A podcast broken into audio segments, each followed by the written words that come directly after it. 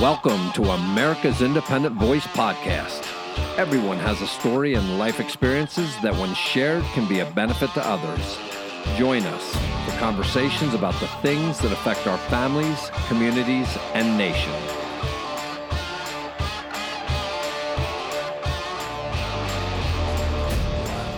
Hey folks, my name is JC Owens. I am your host, so let's get started with today's conversation. Hey folks, JC Owens here. Welcome back to America's Independent Voice Podcast. Today I have two guests with me. I have Robert. Some of you are familiar with Robert, and I have JJ. JJ is my son. And I love to bring him into podcast because first thing in the morning, he's a little groggy sometimes. I learned a long time ago some wake up early and some just aren't morning folks. They may wake up, but it doesn't mean they're fully awake. But it's always fun to have JJ on the podcast because he brings a lot of light and information to the podcast, which is fun.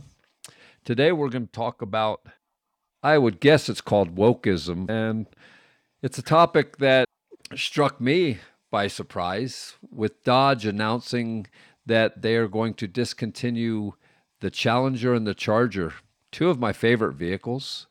I think many people's favorite vehicle. But it's the reason that they're canceling the Challenger and the Charger that gets me. It has nothing to do with whether they're good, viable vehicles, whether they've been selling. You see them everywhere. People love those cars. But they decided that they're going to discontinue making those vehicles because they want to go in the direction of electric cars, which is ludicrous myself. JJ, what do you think about it? I don't see really what the point behind any of the ideas. I get the electric car thing, but the funny part is, uh, it was a day or so ago now, California came out and said that by 2035 they're banning the sale of any new gas cars. And it was either the same day later in the evening or the next day, people that operate the electric grid of California came out and said, or they were asking citizens of California to not charge their electric cars, use the AC in their house, or any extra accessory electric stuff because the electric grid in California is overpowered.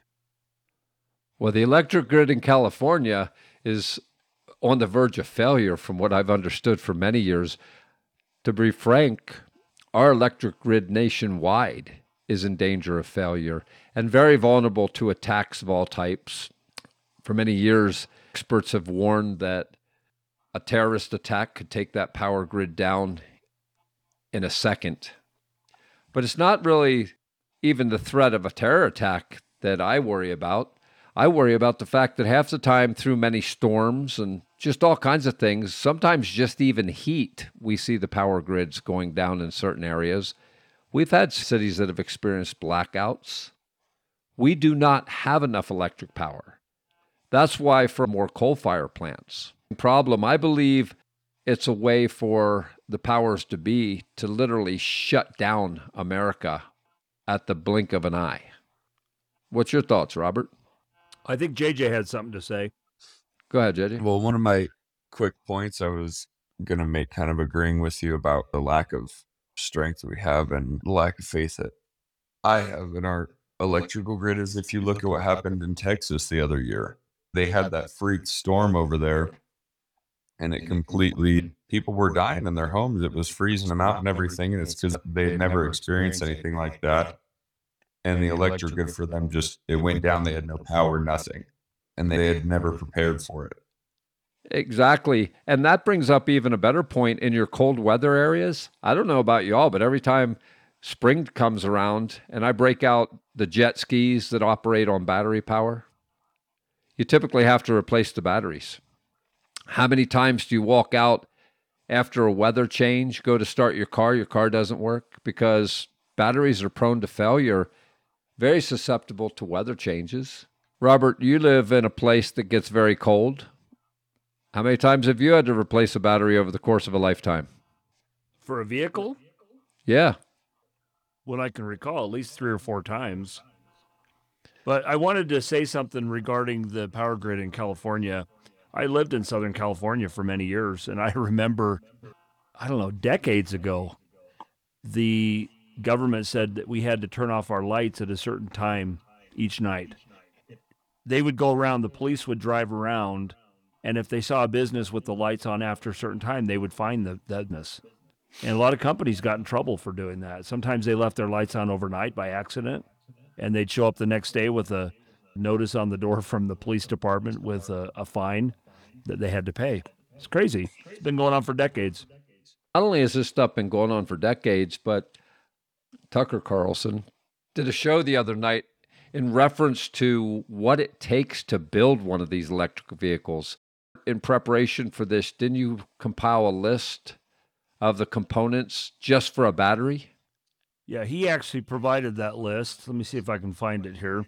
It was amazing. A single battery for an electric car needs at least 30 pounds of lithium, 60 pounds of cobalt, 130 pounds of nickel, 90 pounds of copper, 190 pounds of graphite, and roughly 500 pounds of steel, aluminum, magnesium, plastic, and other materials, all of which are derived from mining. And anybody that's ever seen mining equipment, which I've seen firsthand, I've worked around it back in the day. Mining equipment is some very powerful stuff. You're not going to power mining equipment with electricity. You would not be able to produce enough. You're talking yeah, massive. Uh, yeah, it's all uh, based on diesel power. It's based on diesel power, which for many years the environmentalists have been screaming about as being unhealthy for the environment. But frankly, if you look around any place that does mining, the surrounding areas are just completely green because plants thrive on that carbon. It's amazing. They're trying to deplete something that actually feeds the plants on the planet. Although it is a myth that we get our oxygen from those plants, but the oxygen that plants put off is definitely an important component of our environment. I find that nobody wants to talk about the real topics. What about the slave labor used in China and many countries for mining? And they got little kids out there doing this mining. What about the health and hazards to the miners that are mining some of this toxic waste? Nobody wants to talk about that. Just to kind of make another quick point, because I was actually having this conversation with my grandma the other day. She was asking me some questions about the electric cars. The process in which they get rid of electric cars and everything, and it's a problem that they're having everywhere, is that you can't get rid of lithium. And if you've ever seen, you can actually look at pictures on the internet of what a lithium Litchfield looks like. It looks like something out of a movie. It's disgusting. It is these barren landscapes and it is these pools of this glowing yellow green looks like something like you'd see on a apocalypse movie. And when you have these fields and you create these batteries and, and a Tesla, it's eight foot long battery. It's the entire base of the car's battery. When those cars are done. They can't drive anymore. You can't dispose of that battery. And so there's these hillsides, you know, in parts of the countries where they have these yards full of defunct Teslas and electric cars that they can't get rid of. And it's just killing any sort of life around it because they haven't developed a way to, to get rid of it. So if you look at the environmental impact, you can look it up online, this as well. The amount of money you're saving electric to gas is so minimal. So that's another reason that I don't understand why people are moving in that direction. But then the environmental impact that these cars are having when they're done and gone and people have to get a new one is so much worse than anything that they're doing during the time that they're on the road that it's a pretty backwards thought process that these electric cars are actually saving the environment in any way. And secondly, everyone I know that has a Tesla, you know, they're like, oh, it has all these great features, but I've never heard a single person mention being able to have a good road trip in it or get very far. They're always constantly complaining about how often they have to stop at the charging station. 300 miles in where I live, that doesn't even get me to the capital of the state and back. Interestingly, that you say that because when we went on our recent trip down to Galveston Island, Texas, we were on the way back and it was about 2 a.m. And I was going through this little small town, and surprisingly, one of the fuel stations had a charging station. I see this gal standing there trying to comfort her infant. She's kind of rocking it. as she's waiting for the charge to take place. And I went over and I asked her if she was okay because it's the middle of the night in the middle of nowhere. And she said, My husband suggested I take this electric vehicle on our trip down to see my mother in South Texas. She said, There's something wrong with the vehicle. She says, We've been having to charge this every time we find a place with a charger. She says, And the majority of them don't work. She said, This has turned what should have been a long trip to begin with, which was nine hours. She said, We've been at this for almost 20. And she said, I'm not sure how much my baby's going to withstand. She said, I'm ready to call an Uber and charge my husband. Mm-hmm. And I just looked at her. I said, I think that's a good idea. Somebody's that much of a fool that you're going to send your wife on your little environmental escapade and risk putting your wife and child in peril. You're an absolute fool. There's so much hypocrisy surrounding all of this, it's ridiculous. I believe it's just another game for many of the uber wealthy to get even wealthier. Elon Musk, who owns Tesla, or at least created it and the majority stockholder, he doesn't even drive his Tesla the majority of time. You have all these high powered movie stars that want to tell us we're supposed to drive electric cars. Go out to LA, you don't see all those stars driving electric cars. They're not using electric powered jets or limousines. It's just a bunch of hypocrisy. I just haven't figured out whether it's all about money or whether it's about control or if it's just absolute stupidity to keep the ants dancing while the powers that be just rape and pillage and rob the land. If you go to Europe, they have boneyards full of electric cars. And the reason the boneyards, the boneyard, folks, for those of you that don't know what that is, it's a salvage yard. You see them alongside the road when you're driving down the road. You see that 30 acres of junk cars sitting out there. Well, when you see that in the electric cars in Europe, they just have miles of them, acres and acres of them. And the reason that those cars are all there is because the cost to replace the battery made it not feasible to actually fix the vehicle. That's uh, another point that I, I was uh, talking about when I was speaking with my grandma the other day. The cost to replace the battery and the time that it takes to have it done in a Tesla. And the article that I was reading about it, I don't know how recent it was or when, but it costs roughly $30,000 in total cost to replace the battery in a Tesla and have the work done to have it done because it's, like I said, the entire bottom of the car essentially. So it costs almost $30,000.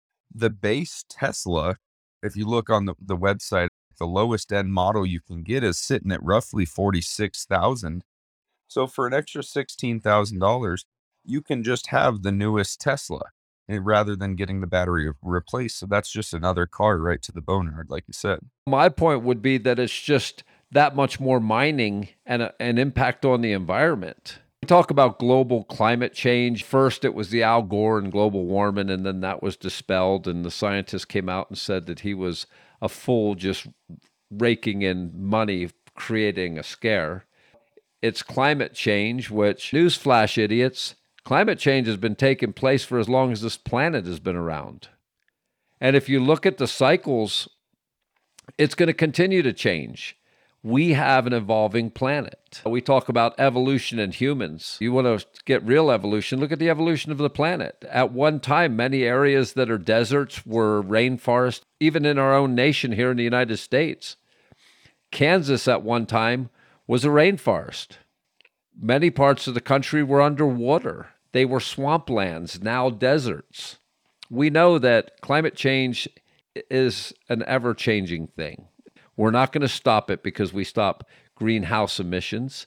So, like I said, there's no sense to it. I find most of the people that are promoting this stuff are the same fools that will jump on any bandwagon. And again, it's the powers that be that will take and create a hot topic. And once they create the hot topic, they basically have this bunch of loyal following that will jump aboard. If they started talking about snorting dog feces, that it was good for you and help you live longer, there'd be a certain percentage of this country that would be out there cleaning up poo out of their yards, drying it, and snorting it. It's just crazy what people will fall for. Robert, I think you have something to say about that. Oh, wait a minute. No, no. I want to hear your comment on that. Pass. Something that Elon Musk uh, said the other day, which I found very interesting, is he was at an energy conference and he said that we need to increase oil and gas output immediately. And it took a lot of people by surprise because he's the pioneer of electric vehicles. And increasing oil and gas would actually negatively affect his company, but he's smarter than that. He's an innovator. I mean, he'll come out with something new tomorrow and it may be a trend, it may be something that takes off, but that's what innovators do. That's what entrepreneurs do. But when he said that we need more oil and gas, it's because he understands that we need that in order to survive as a nation, as a people. And th- that's a really good point, Robert, because I follow Elon Musk very closely. He's one of my favorite people to listen to. I watch as many videos as I can. I just think he's a very interesting person. now, my intelligence level is far from where he's at. So a lot of the stuff that he talks about, I have to do a lot of further research and I don't understand what he's talking about. But he, a while back, there's a, a really good video that I, I think everyone should just watch if this is kind of a topic, whether it's environmental stuff or if they're curious about electric cars or just what he does and how he thinks is he did an interview with Leonardo DiCaprio and they were walking because Elon Musk recently moved Tesla headquarters uh, and the SpaceX headquarters down to Texas because of the issues that he was having with the state of California. And they moved down there. He's got some special name for it. I can't think of it right now, but the the center that they run the headquarters out of there, it's a fully self-sufficient on electricity everything. And the conversation they were having at a certain point of the video was about how many of those buildings that are self-sufficient and powering themselves it would take to make the entire world go to green energy or at least the electric grid be based off of green energy. And it would take a hundred of those buildings that he's built in texas to turn the entire world green and have them fully sufficient. They would take a hundred of them literally exactly a hundred of them around the globe to change how we would be able to function as a entire globe. And then from that point, we would be able to utilize gas and oil and things like that in their respective areas for things that they would be more beneficial for. And then at that point, we wouldn't have to worry about the harshness of not only, you know, vehicles and all sorts of other things all being gas based. But that's a really good video. I wish I had the link or the direct name of it. I can find it if anybody's interested in watching it. That is a really good video. I'm always confused when I like Elon Musk. I really like him. I think he's comical. I think he's a guy that became an Uber billionaire. He has a lot of fun messing with people too because he's actually rational and he looks at some of the stuff and the hypocrisy out there and he just laughs about it and he makes fools of them he's open about it. That's why many on the left actually don't like him. They think he's a sellout. They think he's a right winger, which I'm not in a disagreement with that. He sounds more like he's on the right than he's on the left whenever I hear him. But the thing about it is that there's nothing wrong with the concept of electric vehicles. I like the concept. I think we've always got to look for new innovations that will improve things and change the way we live we're just not ready for it at this point. And I don't think we'll ever be ready to go fully electric because something has to power that electric, something has to create the components for the electric. What I really have liked over the years is the concept of hybrid. When you tie fossil fuel, gasoline, diesel, tie that together with electric, I think that you could put out a good product. We could have vehicles that would drive much further instead of getting an average of 400, 500 miles per gallon, which the average vehicle typically does, I think we could get up to a thousand miles before a fill up because gas and the electric could complement each other. And I'm all for that. Like I said, I'm all for anything. I like the environment. I think the planet's beautiful. We're building too many houses in scenic areas. I think we should probably figure out ways to slow down the population growth because that's out of control. I think we need to find ways to conserve the good water that we have because many places in the world don't have good water. I was just looking in Mississippi. They're having a real water problem with contaminated water, and people don't have anything to drink down there. I think we definitely have to take care of the planet. We are the stewards of this planet. I just think we should tell Washington to go take a flying fart and stay out of it because Washington and the elitists have been known to be able to screw up iron balls. Most folks in Washington could not find their rear ends with both hands swinging. But these are the fools that are dictating policy. And the only reason they're dictating policy is because they feel they can. And the policies that they dictate to the citizens, we have to live with. California is already a disaster area. It couldn't get much worse out there, but it will. Wait till you have thousands of electric vehicles broken down on the five during rush hour. See how that fares out. Because when your electric vehicle breaks down, or your battery dies, or whatever happens to your electric vehicle, there's no mechanic coming out to fix it alongside the road, which oftentimes you can do with a gasoline engine. Not so much today as we used to. Back in the day, if my vehicle broke down, I've changed transmissions alongside the road. You know, sometimes you could hit your engine with a hammer or something blunt object, and for some reason it would start. You're not going to do that with electric vehicles. Try hitting your computer when it's not working. It doesn't work like the toaster used to. But I think we need to explore alternative forms of energy. On a recent trip over to Kansas, I was very impressed to see that the farmers over there have windmills going around circles in the field. They're pumping oil because they got oil rigs right there in the field. And at the same time, they're growing crops that's being innovative. I think it's being creative. I think it's being smart. But this notion that we're ready to go to all electric vehicles is just ludicrous. I'll stand by that statement. I'll debate anybody on that statement. But we've seen this before. It's nothing new. It's just the newest stage of hypocrisy and craziness coming from the left. And you notice it always comes from the left. You don't ever hear anybody on the right come up with this stupidity. So, folks, you choose to do what you want. If you want to drive one of them goofy little electric cars, go at it. But I will tell you, check with your insurance company because I was doing some research and the cost of operating an electric vehicle, not only in maintenance and expense, is off the charts. So anybody telling you it's more affordable option is nuts. But check your insurance rates because they say electric vehicles, you're 10 times more prone to suffer a fatality, or not suffer a fatality, die, if you get in an accident in an electric vehicle. The statistics are staggering on it. I don't fall for the propaganda. You see the video where they talk about this electric vehicle hit a pole and these it burned for three hours. Who cares if it burns for an hour or three hours? You're just dead. So you can't really put accidents into the equation. And some folks on the right, I believe, are just as foolish in the way they talk about things. I'm just talking good old common sense. It's more expensive, it's not sustainable, and it's more dangerous for your health and well being.